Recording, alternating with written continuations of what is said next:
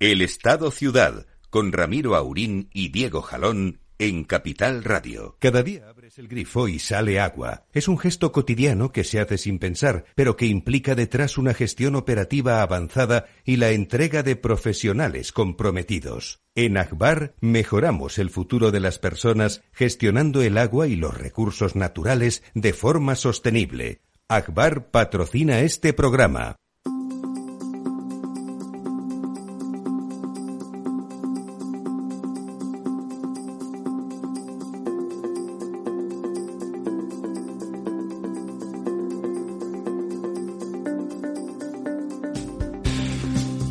Bueno, pues buenos días. Aquí estamos de nuevo a la vuelta del, del verano, un, el último miércoles de agosto, ya de vuelta al cole. Estoy aquí con don Lorenzo Dávila. Buenos días, don Lorenzo. Muy buenos días, don Diego.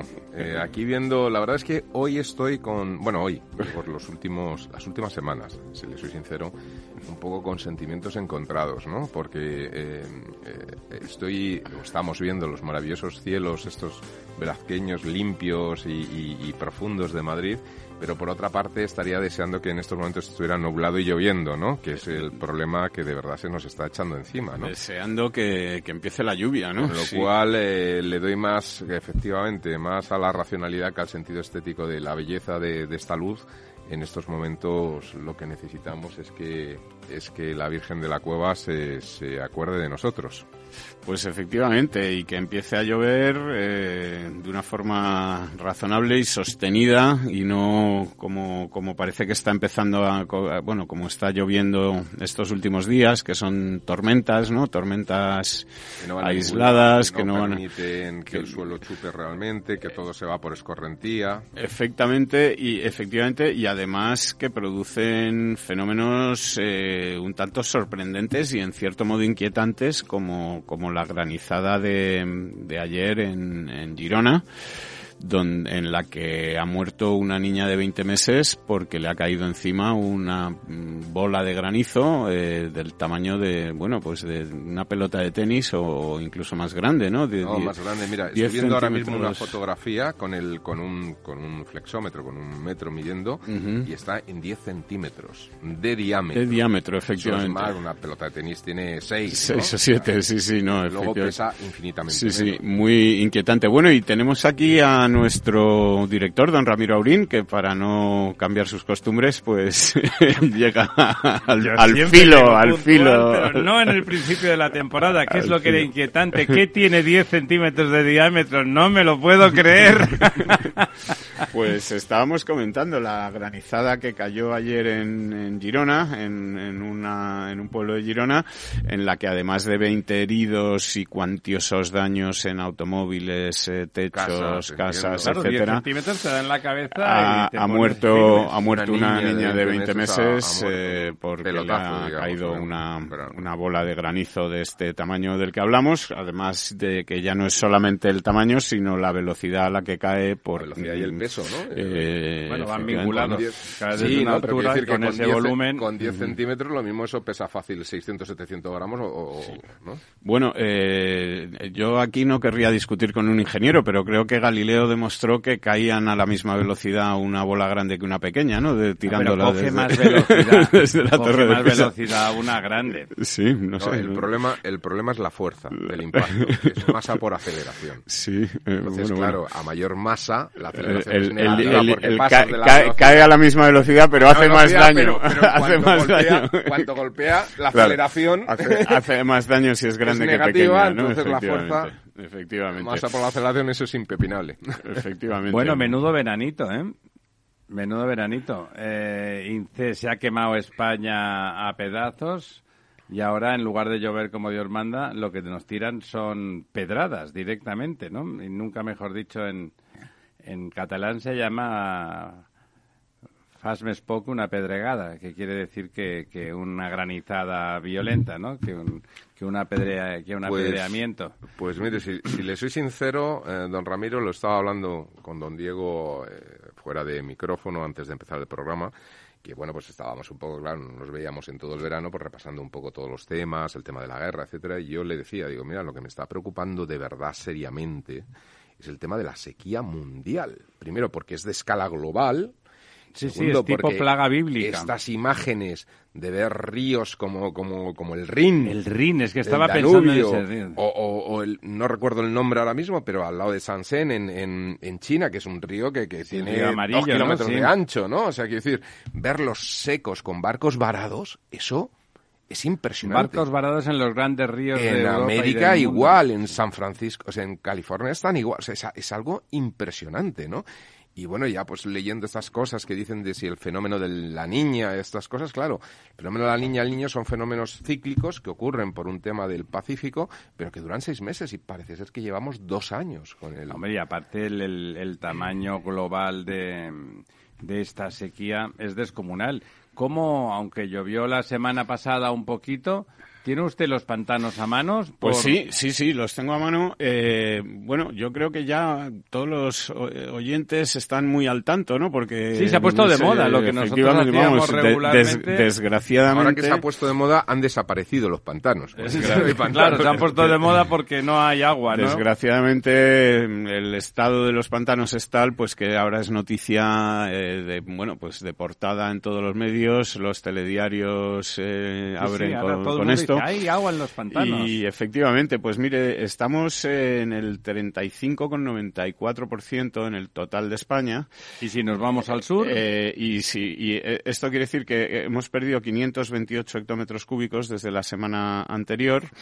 Y por cuencas, pues eh, el problema es ese, que la media sale más o menos, digamos, un treinta y cinco por ciento. Pues oye, eh, es grave, pero no parece... Sí, claro, pero es que eh, no es lo de las gallinas, ¿no? Drama- Seis para usted y ninguna para mí, ¿no? Dramático, pero claro, efectivamente, si nos vamos a la cuenca del Guadalquivir, pues vemos que está en un veintiuno por ciento, ¿no? Esta semana... El veintiuno por ciento, eh, señoras y señores, es que está al borde de no ser operativo eh, el sistema de embalses del Guadalquivir. Sí, tenemos embalses, eh, bueno, pues en la cuenca del Guadiana, por ejemplo, que está al veinticuatro por ciento, eh, tenemos embalses eh, que, que están en el dieciséis por ciento, en el quince por ciento, entre ellos, eh, bueno, pues eh, los grandísimos embalses o, o los grandi, vamos, los mayores embalses españoles que están en esta, que son muy grandes, que están en esta cuenca, como es el embalse de La Serena, que de tres mil doscientos dieciocho hectómetros cúbicos tiene ahora mismo cuatrocientos veintiséis, ¿no? Eh, esto quiere decir que hay incluso parte del agua que está en el embalse que no está, digamos, comunicada con el... Claro, con, claro, con, claro. Con hay, otra... hay encharcamientos. Ah, exactamente, está... hay, hay pequeños, o, sí, por decirlo de alguna manera, pequeños charcos, ¿no? Eh, la situación es, es dramática. Yo este verano he vuelto, le comentaba antes a don Lorenzo, antes de... de comenzar el programa, que tuve que ir por por motivos a, al Cabo de Palos, y de ida y de vuelta a Madrid, pues todos esos campos de girasol que se ven por Albacete, secos, por la ¿verdad? Provincia de tal, completamente secos, eh, cosechas de las Perdidas, que no, no sí, va sí. a salir absolutamente nada, ¿no? Y, y es, a nivel mundial, que es el y, y está así en, en todo lo que son cultivos de secano, eh, pues eh, afectando la sequía gravísimamente a... a no, el a secano está esto. Muerto, y el regadío donde les dejan regar, porque en esas cuencas, en el Guadalquivir, me imagino que el regadío ya está absolutamente restringido cuando no recortado... Sí, no, a y, la mínima expresión. Bueno, hay cortes de agua en muchísimos municipios en los que solamente se suministra agua durante algunas horas.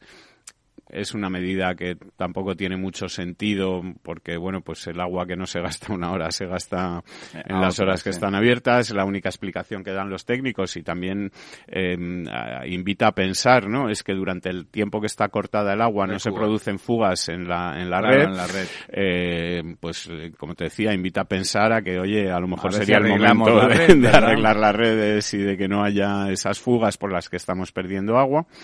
Y como te comentaba, pues la cuenca del Guadalquivir al veintiuno, la cuenca del Guadiana al veinticuatro, la cuenca del Tajo al treinta y siete, ligeramente por encima de la media, el Ebro en el cuarenta y tres, el Duero en el treinta y siete por ciento, el Miño-Sil en el cuarenta y ocho, Y de las grandes cuencas, como ya preveíamos o pre- anunciábamos antes de irnos de vacaciones, eh, la cuenca del Júcar se ha puesto en cabeza y tiene un cincuenta y siete por ciento, que es, como te decía, el, el porcentaje mayor de todas las grandes cuencas, y que solamente está superada por cuatro cuencas. Este porcentaje solo lo superan cuatro cuencas pequeñitas, que son País Vasco, Interna, que son las cuatro últimas, las cuatro con menos capacidad, claro, de embalse. Y que además están en el norte, que son eh, País Vasco, Cantábrico Occidental, Oriental, Tinto, Diel y Piedras, que tiene un sesenta y seis, y el Cantábrico Occidental, que tiene un cincuenta y nueve. Por de, detrás de estas cuatro pequeñas cuencas, la siguiente en porcentaje es la cuenca del Júcar,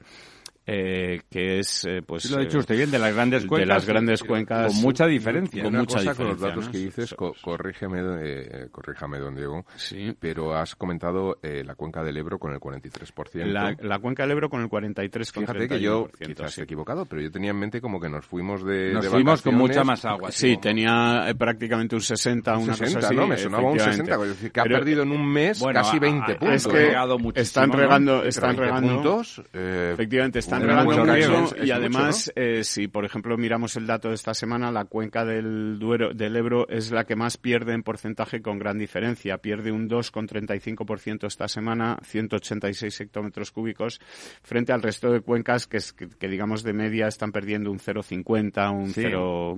Lo normal, entre el cero coma cincuenta y el uno era lo normal. Efectivamente, es que es decir que la cuenca del Ebro están regando, hay agua. Están regando y probablemente están produciendo energía eléctrica. Efectivamente, y turbinando parte de lo que Porque... se puede turbinar todavía, que es otro de los de los problemas que nos causa esta sequía, que es que perdemos esa capacidad de generación de energía hidráulica que es, que, eh, que es amortizada, es, claro, eh, barata, amortizada, que hace bajar cuando se puede turbinar, hace bajar el precio de la energía, y que en este momento, pues como ya sabemos y ya comentaremos ahora, porque es otro de los grandes temas del verano, pues el precio de la energía está disparado, entre otras cosas, por la poca capacidad de generación hidroeléctrica que tenemos ahora mismo, ¿no?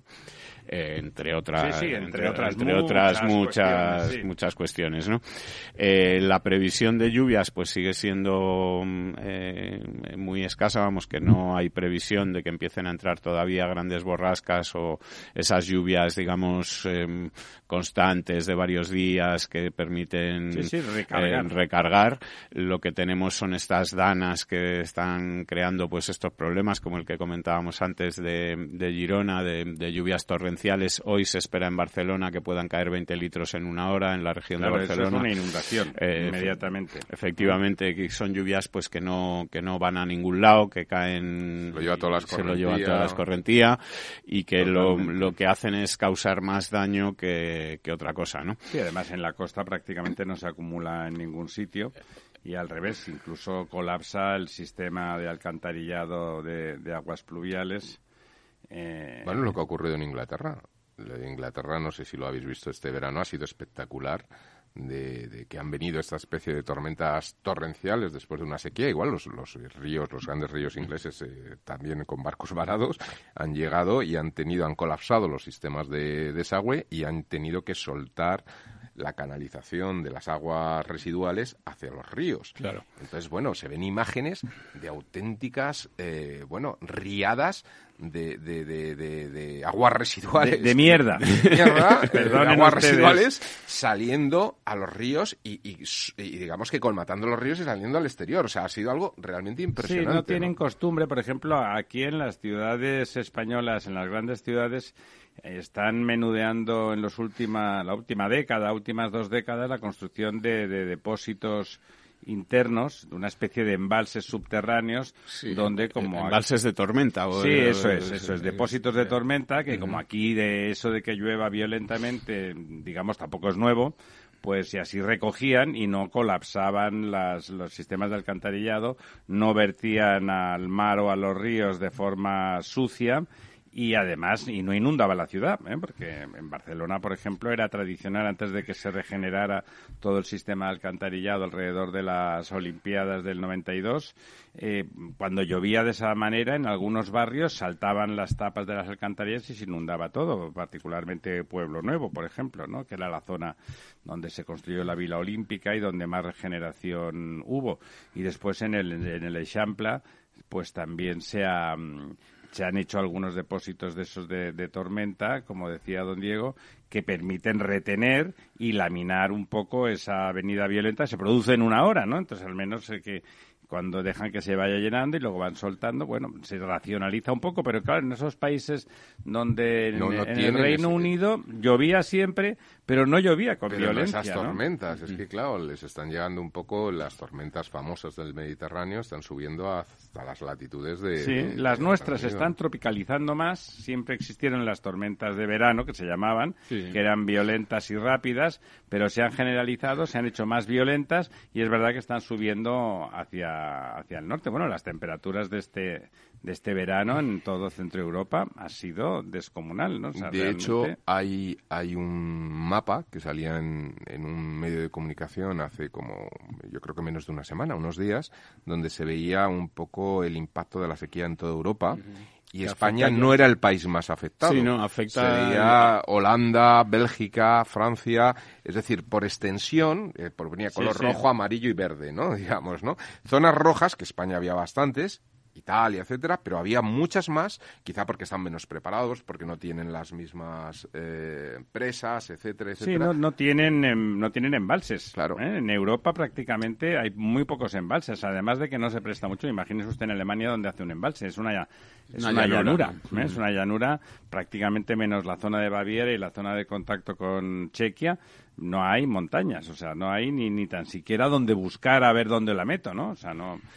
Por lo tanto, esos embalses tan denostados. De lo, el otro día salía el señor, me río porque era cómico, don Pedro Arrojo, que a alguien de la COPE se le ocurrió sí, invitarlo. Sí, lo, lo escuché. Y hizo un meeting allí diciendo que no, que a pesar de todo, que no había que hacer embalses, que las obras hidráulicas eran malas y que lo que había que cambiar era de forma de vida y ya, ya, ya sí eso. Ya nos iremos a vivir a Montserrat, al monasterio, pero mientras tanto, si no le importa, habrá que hacer algo. Eso que lo diga el, el, el relator del agua de las Naciones Unidas. Yo no sé en qué piensan las Naciones Unidas, ¿no? Porque es que realmente, o sea, en lugar de estar pensando en cómo soluciona los problemas de forma compatible, aquí nadie quiere matar niños, ¿no? Bueno, aunque ellos lo digan.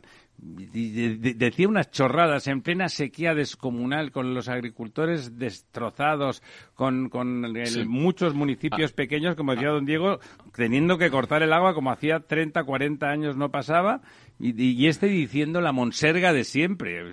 Sí, sí, hablando de los acuíferos, eh, que había que, vamos, que no se podía utilizar el agua de los acuíferos. Sí, pues etcétera, es que eso ya también lo sabemos, los acuíferos sí. sobreexplotados hay que regular porque ahí, como no hay, es que hay que realmente hacer otra cosa. Estábamos, al, el, el, los periodistas le preguntaban, bueno, entonces, pero el tema, los embalses, no, bueno, lo que no hay que coger es más agua donde no hay, no, donde no hay no se coge, pero hacemos algo, no, no, no. Una cosa, sí, sí anodina y, y lamentable, porque sí, figura pero, que genera genera tendencia a eso, ¿no? Fíjese que, que con este lo señor. lamentable que es el, las tonterías que dice el señor Arrojo, que, bueno, pues eh, ya le conocemos, sí, ¿no? Lleva rato diciéndolas. Eh, lo lamentable, o, o para mí más lamentable todavía, es que en realidad, en realidad esta es la política que está aplicando el gobierno, es decir, sí, que, sí. Que, que obras hidráulicas, infraestructuras hidráulicas... Eh, algo, a, alguna acción, digamos, para para ser más resilientes ante esta evidencia, adaptarnos, ¿no? De, del cambio climático, que pasa evidentemente por por modernizar las infraestructuras, recoger más agua cuando cuando cae, aprovechar el agua, modernizar los sistemas de o las canalizaciones. Eh, todo eso, pues, no no está contemplado Mira, en ningún plan ni está Diego, ese don Diego previsto, que también, ¿no? Venía en estas en estas semanas una noticia vinculada con todo esto sobre Sevilla, no uh-huh. sé si lo habéis leído, que hacían referencia eh, con respecto a la sequía que hubo, también no tan grave como esta, pero una sequía importante en la zona sur, más local, digamos, no es como ahora que es global, ¿no? Pero más local, y que se llegó a poner sobre la mesa en los planes de contingencia eh, para poder... Eso en el pasado se refiere. El pasado, en el año mil novecientos noventa y cuatro, bien. Se pensó evacuar la ciudad de Sevilla. evacuar la ciudad de Sevilla. Porque no había agua para darle. Por el de tema del agua. Y, bueno, pues aquello de que eh, Dios aprieta pero no ahoga, de repente empezó a llover y las cosas pudieron salvarse. Bueno, hicieron un montón de historias. Pero eso permitió que la compañía, el acueducto, la compañía de agua que es, que es pública en Sevilla, pues junto con el gobierno de entonces, que, que, que era P S O E, coincide con el gobierno nacional. Ahora, en cuanto al menos el color, pero claro, no tiene nada que ver las personas, ¿no? El, el gobierno de entonces de la Junta de Andalucía, Nacional, etcétera, se, se organizaron en el año noventa y cinco, hicieron una planificación, hicieron nuevas presas, nuevas... Entonces, en esta sequía de, de, de este año... Han resistido mucho que, mejor. Que claro. es... Eh, mucho peor que la con el noventa y cuatro, pues m- nadie pone sobre la mesa, por supuesto, evacuar Sevilla, pero que incluso no, no se están produciendo todavía en la ciudad de Sevilla no, cortes no, de agua, ¿no? no, no con lo cual, ahí indica cómo esas infraestructuras sirven para algo, ¿no? Hay Aguarán. un número, hay un número que nos hemos aburrido. Es que, va, vamos a ver, eh, yo recuerdo esa época, era naturalmente mucho más joven, creo que vosotros también, ¿no? Sí, sí. Ramiro pero, no, Ramiro pero, lleva así cincuenta años. Pero recuerdo, recuerdo que en aquella época me llamaba mucho la atención que una ciudad como Sevilla, en la que, digamos, hay un río eh, importante, eh, en, en la que eh, navegan barcos, es decir, que es un río a donde llegan barcos eh, sí, grandes, sí, ¿no? Eso hoy día no, eh, no, no, tienen, no, no significa eh, nada. Eh, pudiera tener restricciones de agua, ¿no? Es decir, que, que algo faltaba ahí, ¿no? Algo no estaba bien hecho para que, sí. para que, teniendo un río así, eh, la gente no pudiera tener un grifo del que sale agua en su casa a, a veinte metros de ese río, ¿no? Es decir, que, que infraestructuras de agua hay que hacer, que agua no es que tengamos toda la del mundo, pero no, no tenemos pero, toda del mundo, pero hay, si la aprovechamos pero bien, si ¿no? la aprovechamos bien, seguro que tenemos la suficiente. Lo, lo como hemos para... dicho, una cifra que hemos dicho montones de veces, ¿no? Ya sé que es un aburrimiento, pero es que hay que repetirlo. Imagínense cómo estamos. Bueno, en España se aprovecha gracias al sistema de embalses, esos malditos embalses tremendos y horrorosos, el cuarenta por ciento del agua de lluvia que cae en este país. Se aprovecha. Si no, aprovecharíamos un máximo del ocho por ciento. ¿Se dan ustedes cuenta? Que quiere decir que el setenta y cinco por ciento de la población, para hacer un número rápido a la cuenta de la vieja, o sea, no tendría disponibilidad de agua, porque está claro que sobrarnos tampoco nos sobra, para vivir. O sea, vamos a dejar de decir chorradas, ¿no? Otra de esas medidas que no se pone en marcha nunca, ¿no? O sea, depuración en todas, absolutamente, las ciudades y recuperación de toda ese agua. Yo creo que el, más... el, el, el objetivo prioritario ahora mismo es la recirculación. No, de pero todo, quince por ciento de del agua la podemos tener casi permanentemente disponible si hacemos, si hacemos esas depuradoras modernas o las reconvertimos en modernas y se regenera y se recupera todo. No el agua solamente, sino todos los nuevos desarrollos urbanísticos. Sí, sí, lo nuevo ya, pero se... lo viejo, don, don No, no, Diego, sí, sí, sí, digo, no, pero, don Diego, don pero, pero, pero que los nuevos desarrollos se empiece a obligar que haya división, o sea, que se... Que se que de se... pluviales y... No, no, pero no solo pluviales, de eso sí lo hay en la mayoría de las normativas, pero el tema de las aguas grises y las aguas negras, es decir, que hay otro tipo de agua que el coste de depuración es mínimo, ¿no? Que son pues las aguas de la ducha, de los lavabos, etcétera, que no son las del retrete, digamos, sí, sí. ¿no? Entonces, eso tendría que estar contemplado para poder, al menos en los nuevos desarrollos, y con ya mucho tiempo, pues ir renovando en la ciudad, la posibilidad de hacer separación de aguas, incluso hasta el nivel de agua. Sí, eso, eso abarata la depuración, la depuración final. Claro, abarata claro, facilita la mucho más. Eh, abarata. Es que, a ver, la gran evidencia de que... Con rompe infra, barreras psicológicas. Con infra, ¿eh? Sí, o sea, que la gente también piense que se va a duchar con aguas residuales. Que con voluntad política, infraestructuras, planificación, etcétera, eh, miren ustedes Israel, que es un desierto, es, un es decir, desierto. Porque los pobres judíos hicieron la travesía del desierto para llegar a la tierra prometida, que era un desierto, eh, bueno, pues eh, ahí tienen un sistema de cultivos, eh, en fin, sí, que sí, es... Todo eh, aprovechan, eh, todo. aprovechan hasta bueno, la más... Bueno, vamos a aprovechar el tiempo, don Diego, y volvemos en un minuto y medio, estamos aquí de nuevo con ustedes, no se marchen. El Estado Ciudad, con Ramiro Aurín y Diego Jalón, en Capital Radio. Da gusto volver a casa con las ofertas de Hipercor y Supermercado El Corte Inglés. Claro, el aceite de oliva virgen extra con Sur Origen con un setenta por ciento de descuento en la segunda unidad. La segunda botella solo cuesta dos coma cero tres euros. Tu vuelta a casa con las mejores ofertas en Hipercor y Supermercado El Corte Inglés. Precios válidos en Península y Baleares para tienda web y app. Capital Radio Madrid, ciento tres punto dos. Nueva frecuencia, nuevo sonido. Gráficas Naciones. Más de cincuenta años de experiencia en el sector de las artes gráficas. Apostamos por la última tecnología tanto en impresión offset como en digital y gran formato. Realizamos todo tipo de impresión, tarjetas de visita, folletos, libros, vinilos, decoración y montaje de stands. Más información en el noventa y uno, seiscientos veintinueve, veintiuno cuarenta y cinco o en gráficas naciones punto es. Escucha cada jueves a partir de las diez y cinco de la noche en Líderes Globales las entrevistas que Raúl Castro nos trae desde Florida. Personas inspiradoras de habla hispana que han destacado en sus actividades más allá de nuestras fronteras y que nos dejan sus enseñanzas y aprendizajes desde el punto de vista más personal. Líderes Globales con Raúl Castro en Capital Radio. Capital Radio.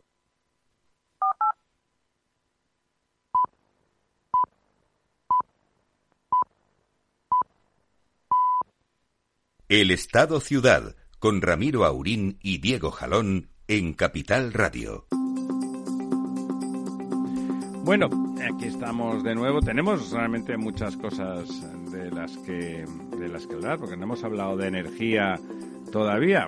En, hemos hablado del agua y de, de esas cosas que no acabamos de hacer nunca, de esos, esos fondos. Nosotros llevamos aquí meses renegando de que no se invertía adecuadamente. ¿Saben cuánto? Estamos en el mes de septiembre. Septiembre. Hemos gastado dos tercios del año. ¿Saben cuánto hemos gastado de los fondos? Ejecutado, un nueve por ciento. Un nueve por ciento, un nueve por ciento. Bueno, es que... Pero piense, es lo correspondiente piense, a un mes. Piense que falta Navidad y que en cestas se puede ir mucho presupuesto. En las cestas, efectivamente, ¿no? Sí, sí, en, en algo se tendrá que ir. Next Generation, claro, es verdad, le dicen, no, pero es que este, en esta generación no lo vamos a hacer, lo vamos a hacer en la próxima. Hoy no, mañana. ¡Qué barbaridad! ¡Qué ineficiencia! ¡Qué! Decían ahora, acaban de descubrir que es que no tienen bastantes funcionarios cualificados. ¡Oh! ¡Milagro! Aquí, que tampoco somos premios Nobel, dijimos, oye, ¿por qué no hacen unos concursos con las grandes consultoras para adjudicar según unos criterios que diga el gobierno? Una colaboración público-privada. Claro, sí, público-privada. ¡No! ¡Qué canallada! Eso ¿Me dejas, sí. ¿Me dejas poner un ejemplo de esa un colaboración público-privada de lo público? El Ayuntamiento de Madrid, en el mes de junio, o sea, hace mes y medio, ha sacado una normativa, además adelantándose a la Comunidad de Madrid, que lo tiene planificado en la ley Omnibus, está en el borrador de la ley Omnibus viene, pero el Ayuntamiento... La ley ha... Omnibus es la que acompaña a los presupuestos, para que sí, se hagan ustedes y, y ley, es ¿no? un poco una ley, digamos, de, de escoba, ¿no?, que va recogiendo de toda... Todo de toda... lo que va faltando legislar y... Entonces, bueno, pues en una modificación de la ley del suelo se contempla la colaboración público-privada con estas empresas que se llaman de empresas de colaboración o de cooperación, colaboración urbanística, ¿no?, que es para, de alguna forma, sustituir o quitarle peso de trabajo a todos los técnicos municipales para la concesión de licencias de obras, etcétera, etcétera, ¿no? Entonces, bueno, pues esto ya se ha puesto en marcha en Madrid. Una licencia de obra de una vivienda nueva en Madrid que podría tardar cerca de dos años, en estos momentos se puede conseguir en un mes. Y además... En Barcelona no se puede conseguir, simplemente. Bueno, esa es otra manera de... Nunca. O sea, con lo cual ya se ha acabado el problema. Tampoco necesitas más personal. Si no, no vas a dar técnico, no necesitas nada. Bueno, es otra manera de enfrentar el problema. Pero claro, vamos, la manera... Matas al paciente. No hay, no hay gasto en medicina. No hay medicina. Pero eh, si asumimos que, que tiene que seguir vivo el paciente, sí, pues aquí ya se están consiguiendo licencias en un mes frente a dos años. Unos costes que además que lo ha hecho muy bien, pese a que son empresas privadas, que puede decir, bueno, puede haber un abuso de precios o lo que sea, ¿no? Porque claro, ellos... No, se puede supervisar. ¿No? no, no, no, no supervisar. Es que el ayuntamiento ha establecido precios oficiales, públicos, publicados. Es decir, toda empresa que quiera colaborar tiene que hacerlo a este precio, que son ligeramente superiores a los precios que habría que pagar al ayuntamiento. Uh-huh. Un mínimo, ¿no? Pero claro, en lugar de tirarte dos años... En, en, en un mes tienes, claro, tienes claro, la claro. licencia, ¿no? Entonces, bueno, pues eso es una manera, quiero decir, ¿cuántos estudios... No, pero sí es evidente. ¿Cuántos de... estudios o despachos de ingeniería podrían entrar en una colaboración público-privada? Es que parece, para... que, parece que estamos descubriendo la penicilina, pero, pero es que es, es de cajón. Tú no tienes gente, contratas una serie de empresas que sí que la tienen, hay que pagarles, sí, pues eso se, se modula para que sea, para que no haya abusos y tal... Y ya está, entonces se hace, sale a cuenta. En este caso de los Next Generation es evidente que se da cuenta, ¿no? Mientras la economía va camino de la recesión a caballo, pues oye, una inyección de dinero y tal y cual está claro que iría bien, ¿no? No, ya piensan, no, ya nos lo gastaremos nosotros en lo que haga falta. Oye, que hemos creado ochocientos mil puestos, no de trabajo, sino de funcionario, porque no me, me resisto a llamarle estrictamente de trabajo, pero y así, claro, eso sí, el sector privado va encogiendo, encogiendo. Un día de estos descubrirán que no hay nadie que pueda, que pague los impuestos para... Porque cualquier día de estos, en plan no pagar, un día de estos no pagarán la luz, la, porque están, están, no sé, están estando ustedes menos aquí, menos don Diego, que es el más listo de la clase y tiene todo lleno de paneles solares no, en su casa. Lleno, no, tampoco, ¿eh? Tengo... Bueno, de todas formas, don Diego, don Diego, que es el más listo de, de la clase, lo digo por, por un familiar que me ha enseñado la, la factura, también la habrán pillado a partir de ahora, no sé si ya has visto la última... Eh, factura de la luz, pero ya incorpora incluso este este tipo de tarifas, que eran tarifas fijas, etcétera, y que estaban vinculados a eso, ya incorporan el cambio normativo con el tema del, del tope de gas. El tope de, el gas, tope de sí. gas, que resulta que nos está costando... Te meten un plus adicional. ciento cincuenta pero... millones al año, doscientos veinte no sé cuántos millones al año para los franceses, bueno, yo ¿no? tengo un familiar, yo tengo un familiar...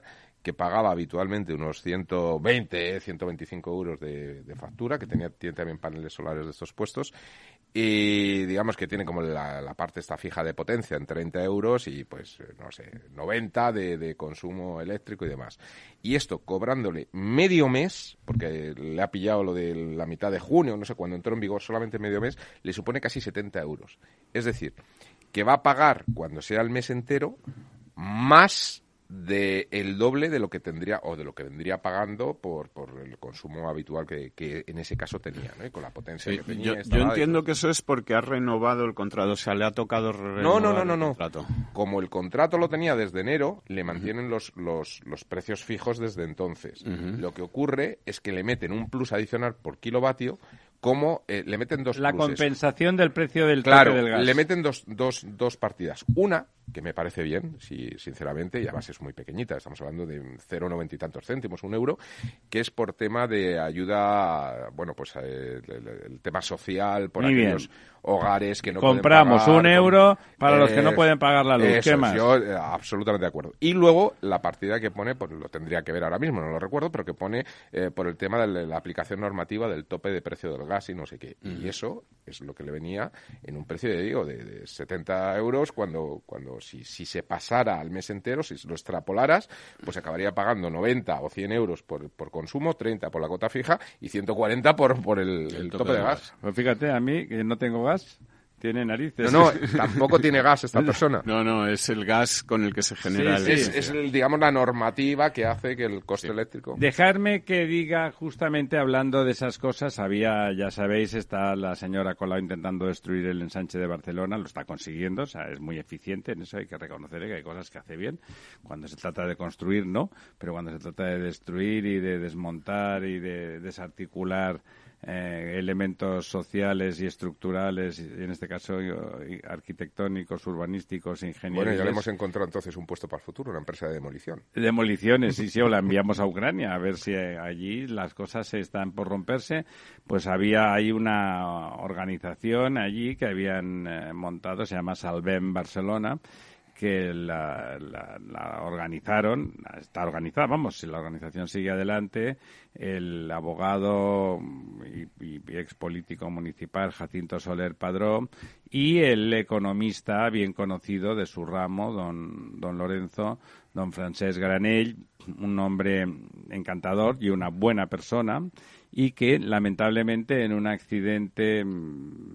absurdo, eh, mientras estaba disfrutando del, de las vacaciones en la Costa Brava, se ha ahogado, se ha ahogado y ha muerto esta, esta este semana, pasado sí. martes, eh, o sea, ayer, y nada, eh, acompañamos el sentimiento a la familia y a los amigos. Era un gran tipo, era un economista y un ciudadano ejemplar que siempre, nunca renunciaba a seguir dando la batalla porque las cosas fuesen mejor. Fue un, fue un funcionario importante en los gobiernos de la Generalitat de Pujol, sin sin ser eh, nacionalista, era catalán y catalanista, nunca fue nacionalista, era un hombre comprometido con, con la sociedad en la que vivía y era profundamente decente, que quiere decir que intentaba decir lo que pensaba y actuar en consecuencia, y estaba trabajando duramente junto con... con este con su amigo Jacinto Soler Padró en, en, en desarrollar eso, y estaban, la última propuesta que había hecho Salve en Barcelona era intentar, eh, ya había recabado de hecho la ayuda de, de Mayor Zaragoza, el exdirector general español de, de la UNESCO, intentar que el ensanche de Barcelona se convirtiera en patrimonio eh, de la humanidad. Y bueno, estaba, acababa de empezar ese proceso, Mayor Zaragoza le había parecido bien, se había apuntado y estaba tal, y estaban recabando ayudas, de hecho, pues el Colegio de Ingenieros de Caminos, la asociación, me consta que el Instituto de Ingeniería lo tiene presente para una junta en este... en este septiembre, pues bueno, digamos que muchas instituciones, supongo que en breve el Colegio de Arquitectos también irán a por él, porque no dejan de ser eh, urbanistas eh, eh, fundamentales en la construcción del tal. De hecho, el patrimonio arquitectónico que, que, que está subsumido en el, en el Eixample de Barcelona es formidable, es fantástico, digamos, va... van de la mano. Bueno, simplemente lamentamos que se mueran los buenos con la cantidad de gente indeseable que hay para que deje el planeta. Bueno, y dicho eso, si quieren, seguimos con el tema de la energía. El otro día me enviaba una nota eh, el gran el gran José Luis González Vallvé, nuestro nuestro amigo. Ya saben que ha sido de todo, consejero de Industria y Obras Públicas en Castilla y León, alto, muy alto funcionario en la, en la Unión Europea, embajador en Madrid de la Unión Europea, ingeniero de caminos, bueno, escritor de, de montones de, de libros. Y me enviaba una nota... Presidente diciendo, de Haga, ¿no? O... Fue, fue presidente de Haga una temporada, sí señor, uh-huh. Bien visto. Y entonces me comentaba, yo creo que era ayer... Me decía, excepción ibérica. Dice, veamos si mis cálculos son correctos, me contaba. Dice, hoy, por ayer, hemos exportado a Francia dos mil trescientos megavatios hora. Eh, a precio medio entre ciento sesenta y doscientos veintiuno euros megavatio. Eh, pero los españoles hemos pagado la compensación por el gas, que, que es del orden de ciento cincuenta euros por megavatio, megavatio hora. Quiere decir que hemos regalado al vecino trescientos cuarenta y cinco mil euros. trescientos cuarenta y cinco millones. trescientos cuarenta y cinco mil euros en un día. Ah, en un día. En un día. Vale. Así, todos los días para sumar ciento veintiséis millones aproximadamente de euros al año. Al año. No está mal, ¿no? Como regalo somos un, mm, una gente estupenda. País estupendo, bueno, efectivamente. Pues, ese es lo de la excepción ibérica y las cosas raras acaban siendo muy raras, ¿no? Porque desde luego bajar no ha bajado la energía. Sí, no ha bajado el gobierno, eh, digamos que... Eh, saca pecho, ¿no?, de, de que no ha subido tanto como en otros en otros países, es decir, aunque no ha bajado, eh, tenemos precios de energía muy altos en otros países de nuestro entorno. Es, es, es cierto que ahora mismo España ya no está entre los países con el precio de la energía más alto de Europa, sino que está entre los países con el precio más bajo, si consideramos ¿Sí? bajo, cuatrocientos cincuenta. O sea, quiero Había decir... un elemento eh, coyuntural... Pero, efectivamente, este este precio este precio que estamos contando, digamos que no cuenta el, la compensación... Claro, de, que la vamos de, a pagar que, que vía presupuestos pagando, generales. Es, exactamente.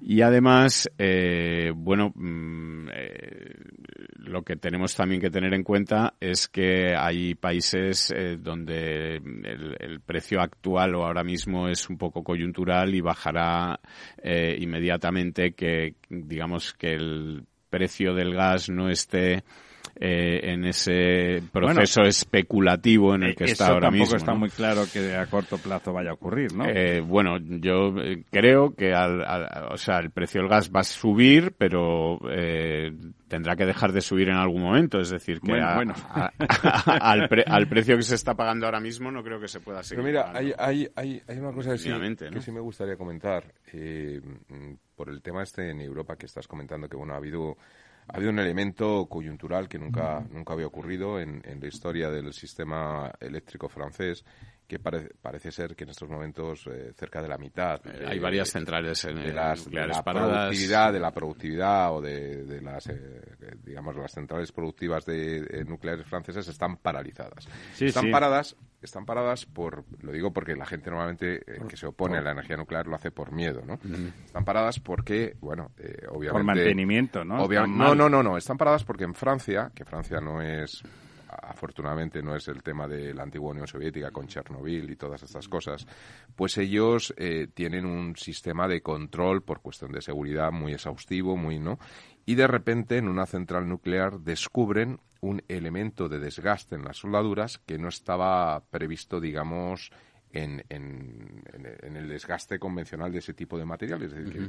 que, que de repente aparece. Pero que lo descubren porque efectivamente, como hacen análisis exhaustivos, uh-huh. y eso lleva a que, bueno, se dispara la, la voz de alarma y, eh, bueno, pues se trata de explorar todas las centrales y descubren que empieza a haber un proceso de desgaste que hay que modificar, etcétera, y por prudencia deciden paralizar una serie de, una serie de centrales. centrales. Uh-huh. Se une a esto que no pueden refrigerarlas uh-huh. por el tema de porque la sequía de que, que hemos no hablado ahora mismo, en la falta de agua, que el agua está muy caliente y no permite, y eso lleva a paralizar. Entonces, un efecto coyuntural, un efecto de que, que es, que es lo que yo quería poner como valor positivo, la muestra de que si se hacen bien las centrales nucleares y en un país que hace las cosas bien, como es el caso de Francia, si, se descubre con antelación posibles potenciales riesgos que se evitan, etcétera, etcétera. Es decir, que, que eso lo que está demostrando es que realmente estas cosas se pueden seguir y puede haber una seguridad extrema en el tema de las centrales nucleares, unido a un tema coyuntural, que la mayor sequía, yo creo, de las de, de, desde luego, desde que hay registros, pero ya están hablando de que si quinientos años o seiscientos años a nivel global, que impide Eh, bueno, pues la refrigeración adecuada de estas de estas turbinas por falta de agua fresca, ¿no? Pero fíjese, si es que otra vez don José Luis González Vallvé, que es, que es un crack como ustedes conocen, comentaba también hace poco, hace un par de semanas en, lo invitaron a la televisión y comentaba, el, es ingeniero y es muy de números, va con sus números en la mano siempre, eh, el gas, por accidentes en relación al gas, en España... En no, los... yo hablaba de... Sí, sí, no, pero ahora te digo. Es que en realidad en relación, él, defen- él defiende, él es un gran defensor de la energía nuclear mm. y de que dice que realmente es muy segura. Se trata claro. de hacer las cosas bien, hombre, pues claro. Claro, sí, claro sí. No, no como Rusia, que es, el vamos, o la Unión Soviética, sí, sí, sí, que, claro. donde se hizo todo mal. Y al mismo tiempo es el país que se ha dedicado a subvencionar a todos los movimientos antinucleares Eso en el es, resto del mundo, ¿no? Es decir, exactamente. Eh, y ellos son los coleccionistas de bombas, eh, etcétera. Efe, efe, bueno, efe. movimientos antinucleares y de tontos a las tres y de tontos útiles para que ahora estemos en una guerra como la de Ucrania, fruto mm-hmm. de, del papanatismo de los ecologistas alemanes, de los verdes alemanes y de los gobiernos que les compraron esa película, porque si no, evidentemente no estaríamos en ello. Pero comentaba él, hablando del gas, dice, el gas En, en, la, en los cuarenta años de democracia, o a grosso modo, han muerto cinco mil personas por accidentes relacionados con el gas, en, en y, gas. Y, y pocos me parecen, ¿eh? O sea que seguramente bueno, si contamos en los domicilios, la gente pues... Es, es, él hacía un número... hace ese, ese sí, recuento, sí, ¿no? ¿no? Sí, Entiendo sí. que esos cinco mil incluye eso. cinco mil personas. ¿Sabes cuántos han muerto por la energía nuclear? ¿En España? Sí. Pero yo creo que ninguna. ¿Ninguna? No, no bueno, eh, los que ha asesinado ETA por intentar poner en marcha... Bueno, exacto, central, sí, ¿no? pero en Le Mans, efectivamente, mató a un ingeniero y sí, alguno sí, más y tal. Ingeniero o sea, Ryan... Ninguno. O sea, es que, claro, vamos a dejar de decir chorradas en algún momento. En algún sí. momento vamos a dejar de decir sí. que de día... Cuando es de día no ha salido el sol, sino que es un reflejo del no sé qué, y que por la noche en realidad apagan las bombillas, pero que si no sería de día, no sé, tonterías como las que están diciendo una detrás de otra. O sea, pero no final, hay muertos por energía nuclear, pero eso es lo más peligroso. Pero al final el, el, el discurso el discurso está ahí, quiero decir. Ahora mismo tenemos un problema de una guerra en, en Ucrania, donde hay una central nuclear de cuyo nombre, iba a decir, no, no, no quiero acordarme, pero que es de difícil pronunciación, Zaporilla, ¿no? Zaporilla. Eh, que, bueno, pues hay una probabilidad de un riesgo de accidente realmente, porque se está bombardeando la central nuclear, no es un ¿no? accidente, doctor. Entonces, bueno, es que te pegan un bombazo. En el sentido en el que eh, hay una probabilidad real y alta de que haya una fuga nuclear y de que eso afecte ¿Quién? A... Los restos de la Unión Soviética, una vez más. Sí, ¿eh? Primero, esa Rusia aparte de los niveles de seguridad por, por que ellos... exátrapas de la K G B. Es que están vamos. tirando bombas y, y bueno, no, pues... Y además, está... otra de las cosas que, porque tú hablas de muertes y tienes razón José Luis González Vallvé, pero otra de las cosas de las que se habla mucho es de la contaminación por los residuos radioactivos, etcétera. Hombre, si pensamos en la contaminación que han producido los otros medios, ¿no? Pues el, la contaminación que produce el, la quemar, el quemar el gas, o la contaminación que produce el petróleo, la contaminación que ha producido bueno, el carbón, el efecto invernadero, eh, los, eh, la contaminación claro, por residuos radiactivos ya sabemos que es, no, es peligrosa, pero no afecta al, al efecto invernadero. No, y además que los residuos están controlados, están en almacenes, están vigilados, están etcétera. Es decir, bueno, eh, habrá que buscarles una solución mejor, es posible, pero que lo que realmente produce contaminación, contaminación que mata todos los años por la contaminación en el aire, la contaminación en las costas, cada vez que se rompe un, un petrolero y se monta ahí una marea negra, eh, la contaminación que produce el petróleo en, en, en los plásticos, etcétera, en toda la, bueno, pues todo eso, la nuclear no es la que produce esa contaminación, ¿no? Y sin embargo es la energía demonizada, ¿no? Es un poco, pues como esto que nos pasa con los embalses, ¿no? Que son los culpables de las sequías, de las inundaciones, eh, de todo, de todo, de de todo, todo ¿no? De todo, en sí, fin, sí. Pero bueno, de son las hormigas los que, rojas, de las termitas en su casa, nos salvan, ¿no? Esas an- anomalías en los ríos que no les gustan a los a los arrojos. Sí, y a estaría los... bien que no hiciera falta hacer embalses y que todo fuera pues arcádico, ¿no? Si no digo que no, estaría y, y que más no hubiera, bonito un río hubiera, natural que, que un no embalse. Hormigas rojas. Eso también es importante. Sobre todo rojas. Bueno, eh, habría más y más. Bueno, está el tema de los incendios que no hemos comentado, porque en claro. este mes de agosto, otra vez en lo mismo.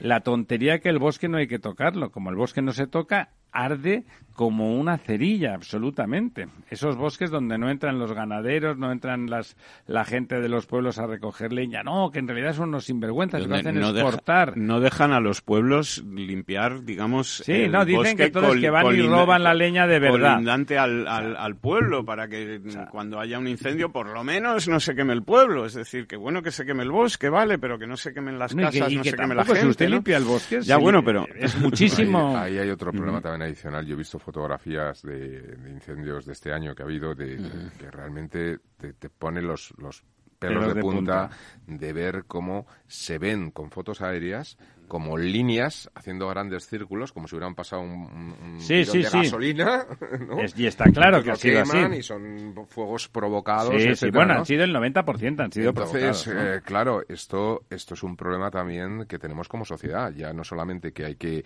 que la mejor forma de que los incendios se minimicen, que es lo, el impacto, quiere decir, que, que no se quemen de... Se produce un incendio por un rayo, lo que sea, de forma natural, y no se queman veinte mil hectáreas, se queman trescientas, pues efectivamente es tener limpios los, los, los bosques. Y la mejor manera de tenerlos limpios es darles una viabilidad económica a los bosques. Es decir, y dejar que, que los cuide el que está viviendo allí, no, no estos tiene, ecologistas de salón. Claro, y el que tiene un interés de plaza en el de bosque, que tiene interés porque el bosque viva, se mantenga, etcétera. Es decir, la manera de financiar ese mantenimiento de los bosques.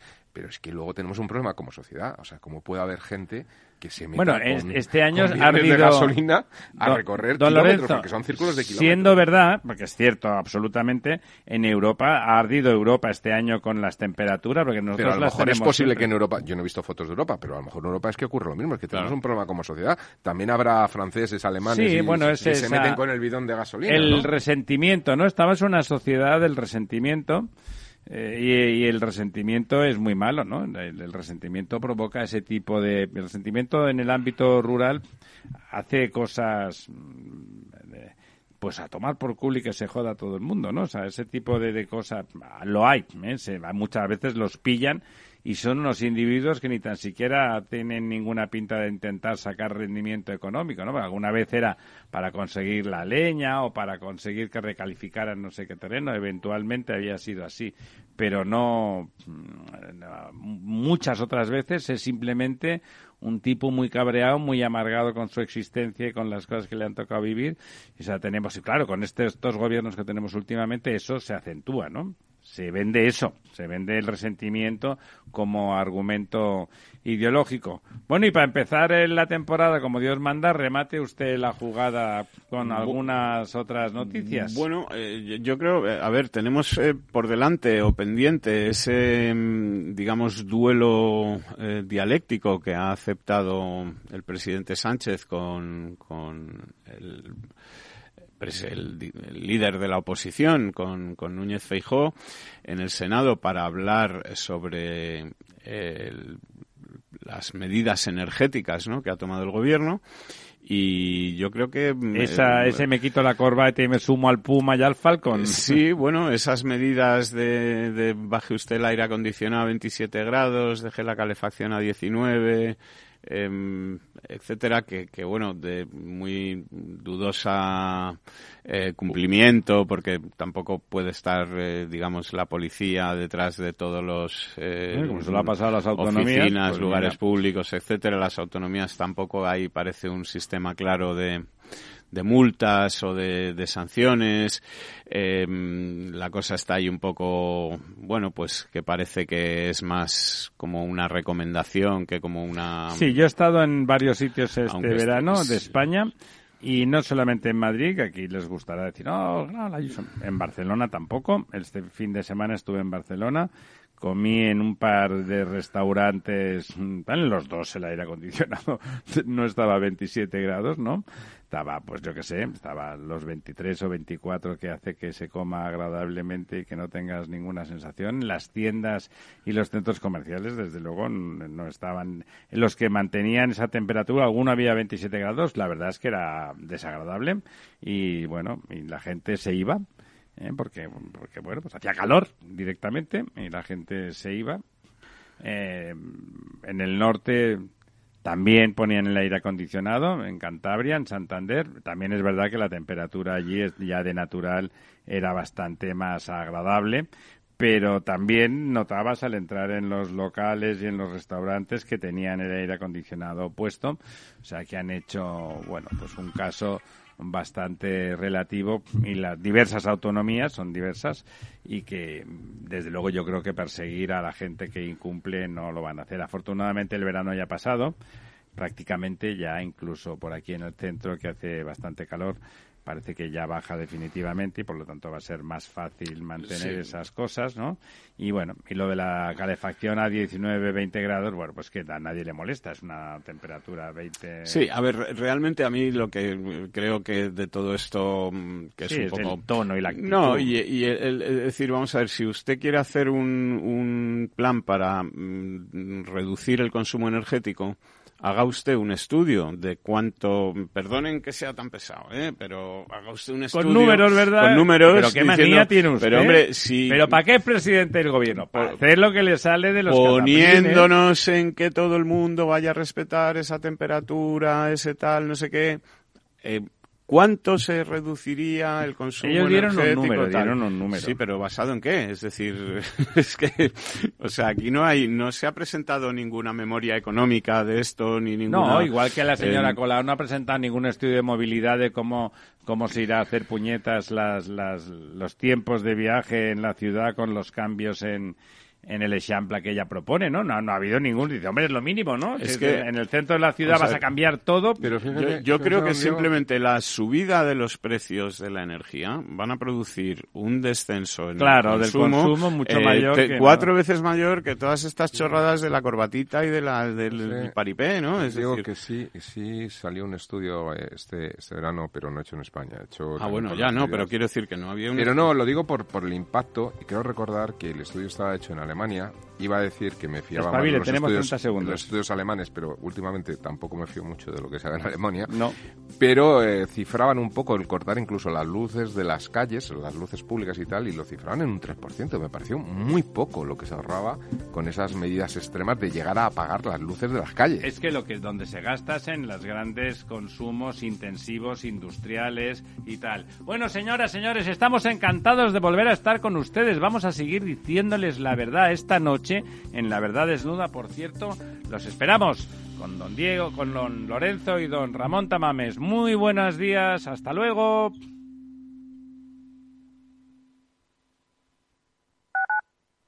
Capital Radio Madrid, ciento tres punto dos. Nueva frecuencia, nuevo sonido. Disfruta de la mejor cocina gallega en Montes de Galicia. Todo un clásico moderno en el barrio de Salamanca. Disfruta de la variada dieta atlántica, de las mejores carnes y pescados tratados con respeto y transparencia y regados con una de las mejores bodegas de la zona. En grupo, en familia o en pareja, Montes de Galicia te ofrece el espacio perfecto en cada ocasión. ¿Quieres conocer lo que mueve a los líderes globales? ¿Lo que les apasiona? ¿Lo que les asusta? ¿Lo que aprenden cada día? Te los traemos cada semana a Capital Radio. Soy Raúl Castro y todos los jueves a las diez de la noche puedes escucharnos en Líderes Globales, aquí en Capital Radio.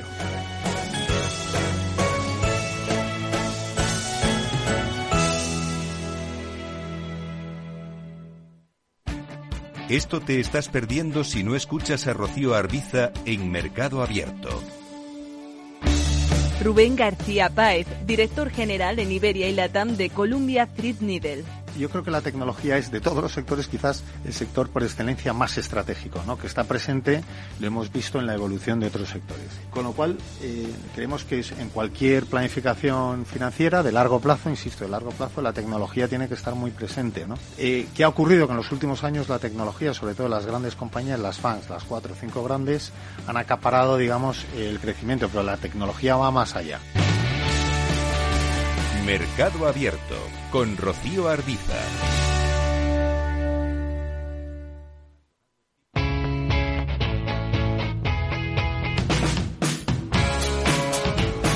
La economía despierta. Capital Radio.